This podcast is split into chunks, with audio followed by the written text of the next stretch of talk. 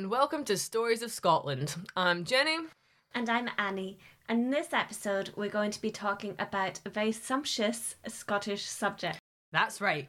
We're going to be talking all things buttery, but not like sticks of butter or cute little buttercups.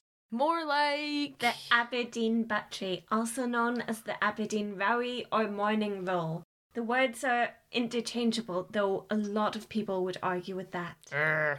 So we'll have a blather about these rowies, and then we'll talk about fairies and bakeries, and I also found a splendid old hill walking account of going on a very long walk just to enjoy a buttery. Ah, the mysterious and mythical Aberdeen buttery. See, here's the thing, Annie. I'm from the Central Belt, and I've lived in the Highlands for a few years now, and not once have I ever heard of a buttery until very recently. That's because butteries aren't from the Highlands, Jenny. They're from Aberdeen. Well, I'm from Glasgow, so anywhere above there is considered the Highlands to me. Well, luckily I'm here to correct you. While Aberdeen is in the north, it's not considered part of the Highlands.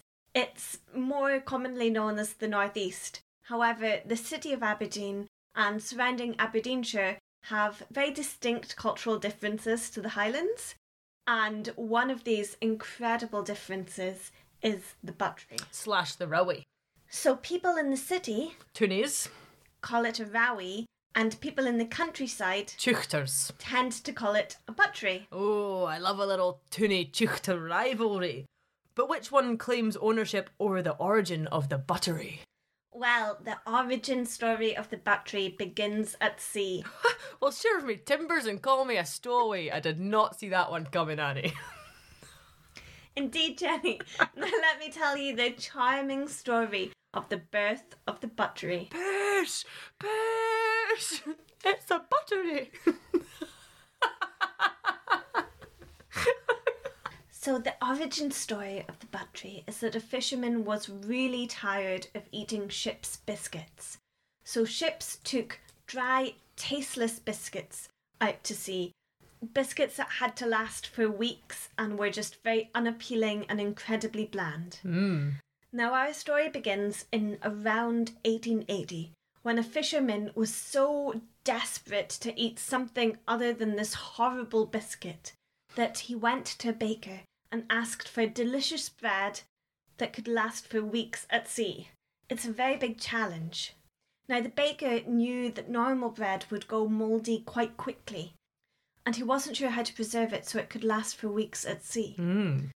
So he asked his butcher next door for guidance, and the butcher suggested adding lard, so that's the fat rendered from meat, to the bread dough to make it last for longer, mm-hmm. giving it a really high fat content. Now, the baker then spent a very long night experimenting with dough, butter, and lard, and that's how the buttery was born. The fisherman tasted this and was absolutely thrilled and told all of his friends, and soon the buttery became a staple for all of the fisher folk in Aberdeen.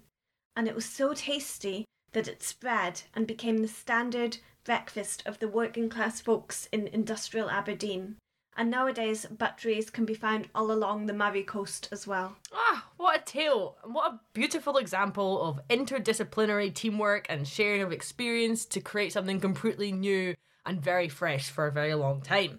Uh, it just goes to show what we can achieve when we all work together and help each other out, Annie. It's funny because now butteries are best enjoyed straight out of the oven. Ah, okay. And they are an extremely hardy, versatile, and calorie dense snack for all to enjoy, no matter where you're from or what you call it.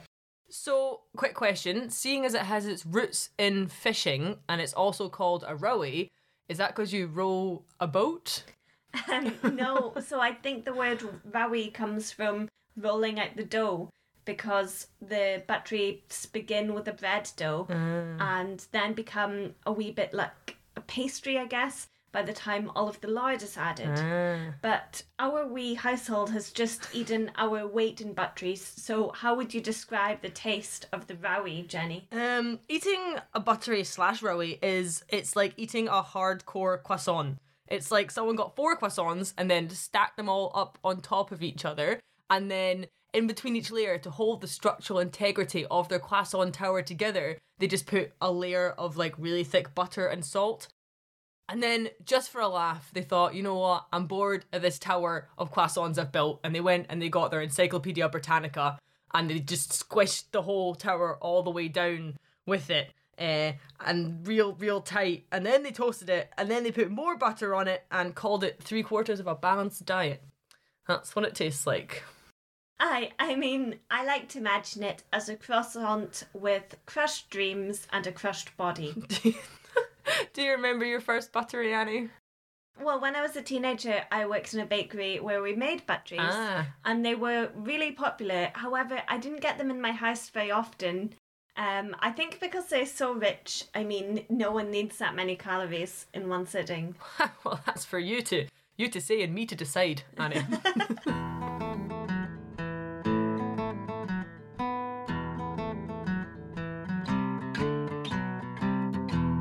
So Rowies have been around for a long time, and in their rich buttery history, they've faced some real challenges.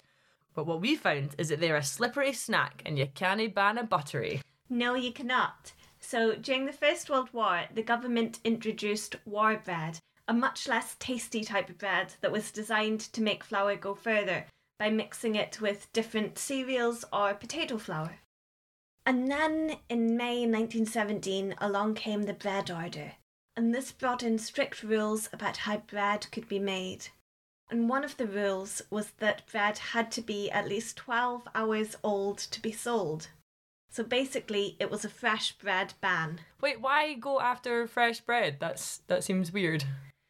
There were multiple reasons why they wanted to ban fresh bread. So the first reason was that the government believed that no one would want to eat stale bread.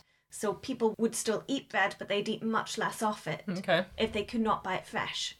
But then also, women were now working in bakeries. It had traditionally been a man's role, but all the men had to go to war. So bakers used to stay up all night cooking bread. But because the government believed women needed to look after children, they couldn't spend all night in the bakery. Mm. So it then had to be baked during the day. Okay. Okay, so how did the buttery fare through all of this? This turmoil in the bakers?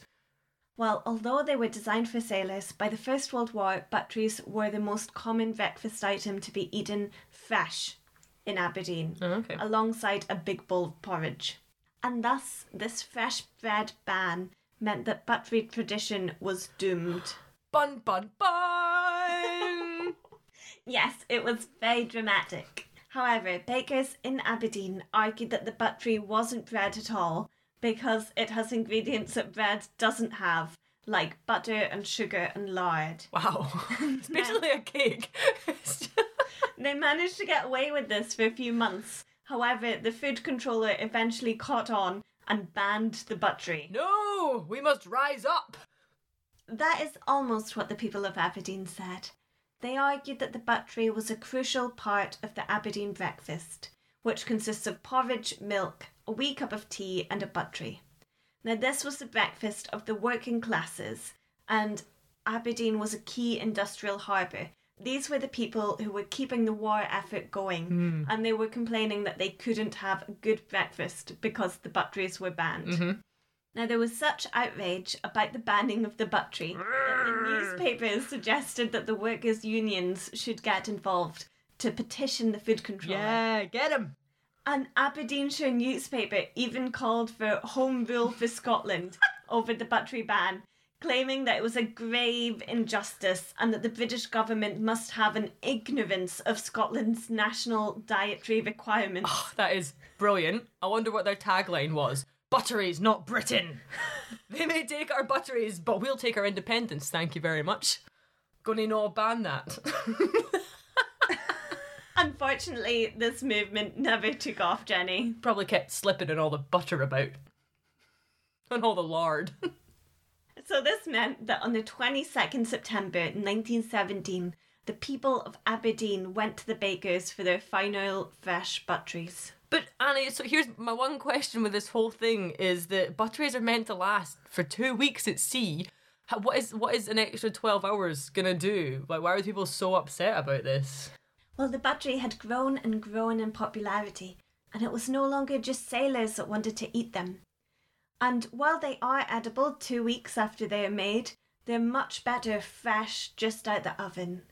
And it had become a habit for people of Aberdeen, part of their delicious morning ritual, to go and get a fresh, hot buttery. Ah, okay, right. So what happened to this buttery ban?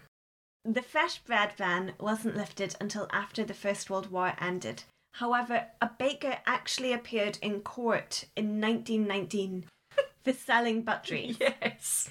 He claimed that he had accidentally mixed his freshly baked butteries with his butteries that were a day old, and thus illicit butteries had slipped into the legal batch. And he was fined 10 shillings. What? But he said it was an accident. Mm-hmm. And then hmm Can you see the judge going,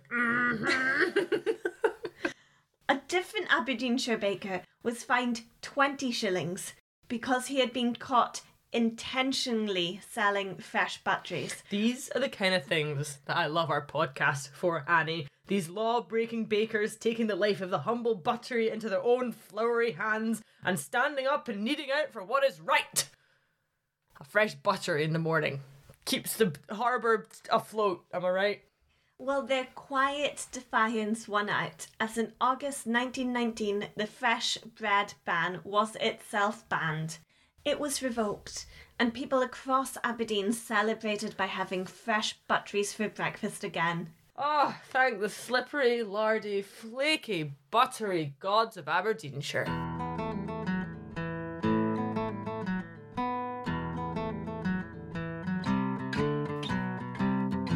So I find this wee scribble about going hill walking and gobbling down a buttery.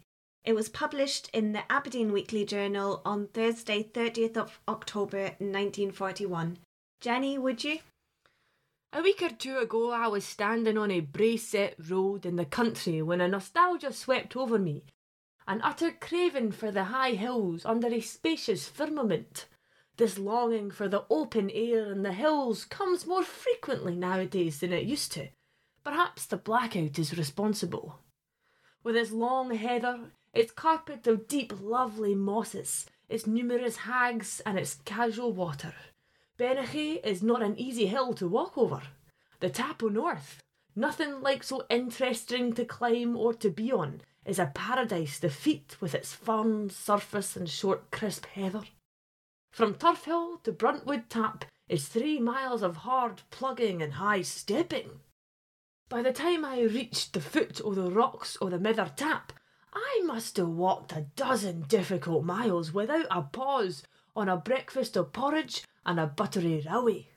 There was a gale blowing, I was tired and cold and hungry, and it took me some effort of will to postpone my lunch until I reached the summit. I didn't stay more than a few seconds there. If I hadn't a walked off, I should have been blown off. It was a good day, not only for the physical exertion and the joy of seeing the glorious display of mosses for which Bennachie deserves to be famous. The cushions were a score of shades from a fresh pale green through primrose yellow to old rose, scarlet, crimson, and even maroon. So I really enjoyed this wee story because it's it's more about a walk than about the buttery, hmm. but it shows perfectly the situation in which you should be eating a buttery, and that's when you're doing excessive exercise because butteries are incredibly calorie heavy snacks. Well, he says he walked 12 hard miles on nothing but eating the buttery and porridge. So that just shows you how much energy is in the buttery. It got him 12 miles before he was like, oh, I'm a bit hungry now.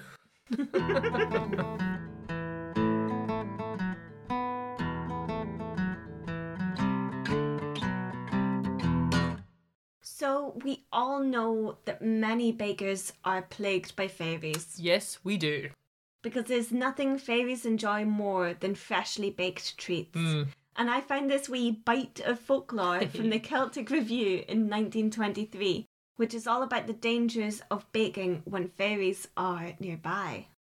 Now, while a lot of fairies in Scotland are known to live in small mounds or fairy hills, there are also a whole magical host who live underground in subterranean dwellings tucked away below our feet. Now, occasionally it so happens that some humans will come along and decide that the view from this spot is lovely and plonk a house down on top of it. At a wee cottage in Airlie, Forfarshire, the family was terrified of a ghost. Every day they would prepare fresh oatcakes to eat and bake them on the hearth. The smell was lovely and warm, and apparently so wholesome that it drew their ghostie out of the world of the dead and into the world of their oatcakes. As soon as they turned away from the hearth, boom, a cake was gone, just like that. Now, having a ghost nicking your oatcakes is not something you want. The family turned their whole house upside down looking for the hungry haunting, and they grew so scared and exasperated that they tore the whole cottage down. For there was well fed evil in there, Annie, and they were having none of that. now, as the house lay in piles of rubble, someone noticed that the only thing sitting untouched was the hearth, upon which the very oatcakes would bake. And upon investigation, they found that if only they'd checked under the hearth, their problem would have been solved immediately.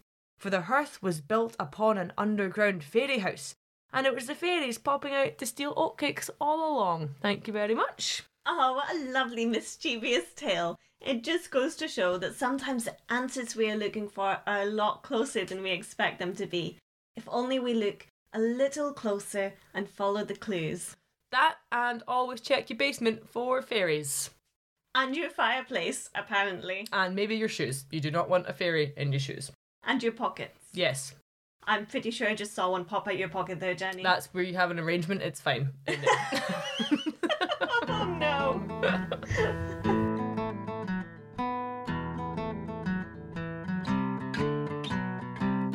Something like a Rowie, a buttery, the Aberdeenville, started out at sea, but it's made its way onto land and into our hearts. and round my waist. but yes, I'm certain everyone has a favourite taste that makes them think of a lovely wee corner of the world. And for Aberdeen, it has to be the buttery. A roll so salty, it's like it's been swimming in the sea itself, and so fatty, it's like it's been swimming in lard. Yet, together, it's wonderfully comforting and a taste of home for many. Yes, shall we sing a wee bothy ballad about the buttery? I mean, yes. Can you sing, Annie? no, I can't, Annie. Shall we get someone in to help us? uh, yes. Hello. Wow, you've just travelled so far to get here. I travelled from the other room thanks to this ongoing lockdown that we've got going on. mm-hmm. Right. So this is a bothy ballad about butteries, which is I've always wanted to sing a song about butteries, and I'm so glad to Stories of Scotland for making my dream come true. Anytime, Kyle. Apart from when we're not doing an episode about butteries, in which case, please don't sing about butteries. Let's let's just get through this together, friends. My apologies in advance. The tall ships they go to sea, they fairly broad fashion. They set sail frae Belfast to bonny Aberdeen. The skipper o' the Queen of Scots, we asked him what's his goals. He says I'm going down to Torry for a dozen morning rolls. Hey, they're made by family bakers. The shop's just down the road. They're fine to eat and you can't beat Aberdeen's morning rolls. You can have them for your breakfast or have them for a snack. You can fit them in your rucksack if you're going out for a walk. You can't ban a buttery or take it away for a Scot. And just like a reputation, we will eat those butteries hot. Oh, they're made by family bakers. The shop's just down the road. They're fine to eat and you can't beat Aberdeen's morning rolls. Hey! Uh, thank you, Kyle. That was considerably better than having us sing, so thank you very much. You're very welcome, chaps. Kyle, you can have a celebratory buttery. I might have a celebratory buttery. Thank you so much, chaps. Thanks for having me.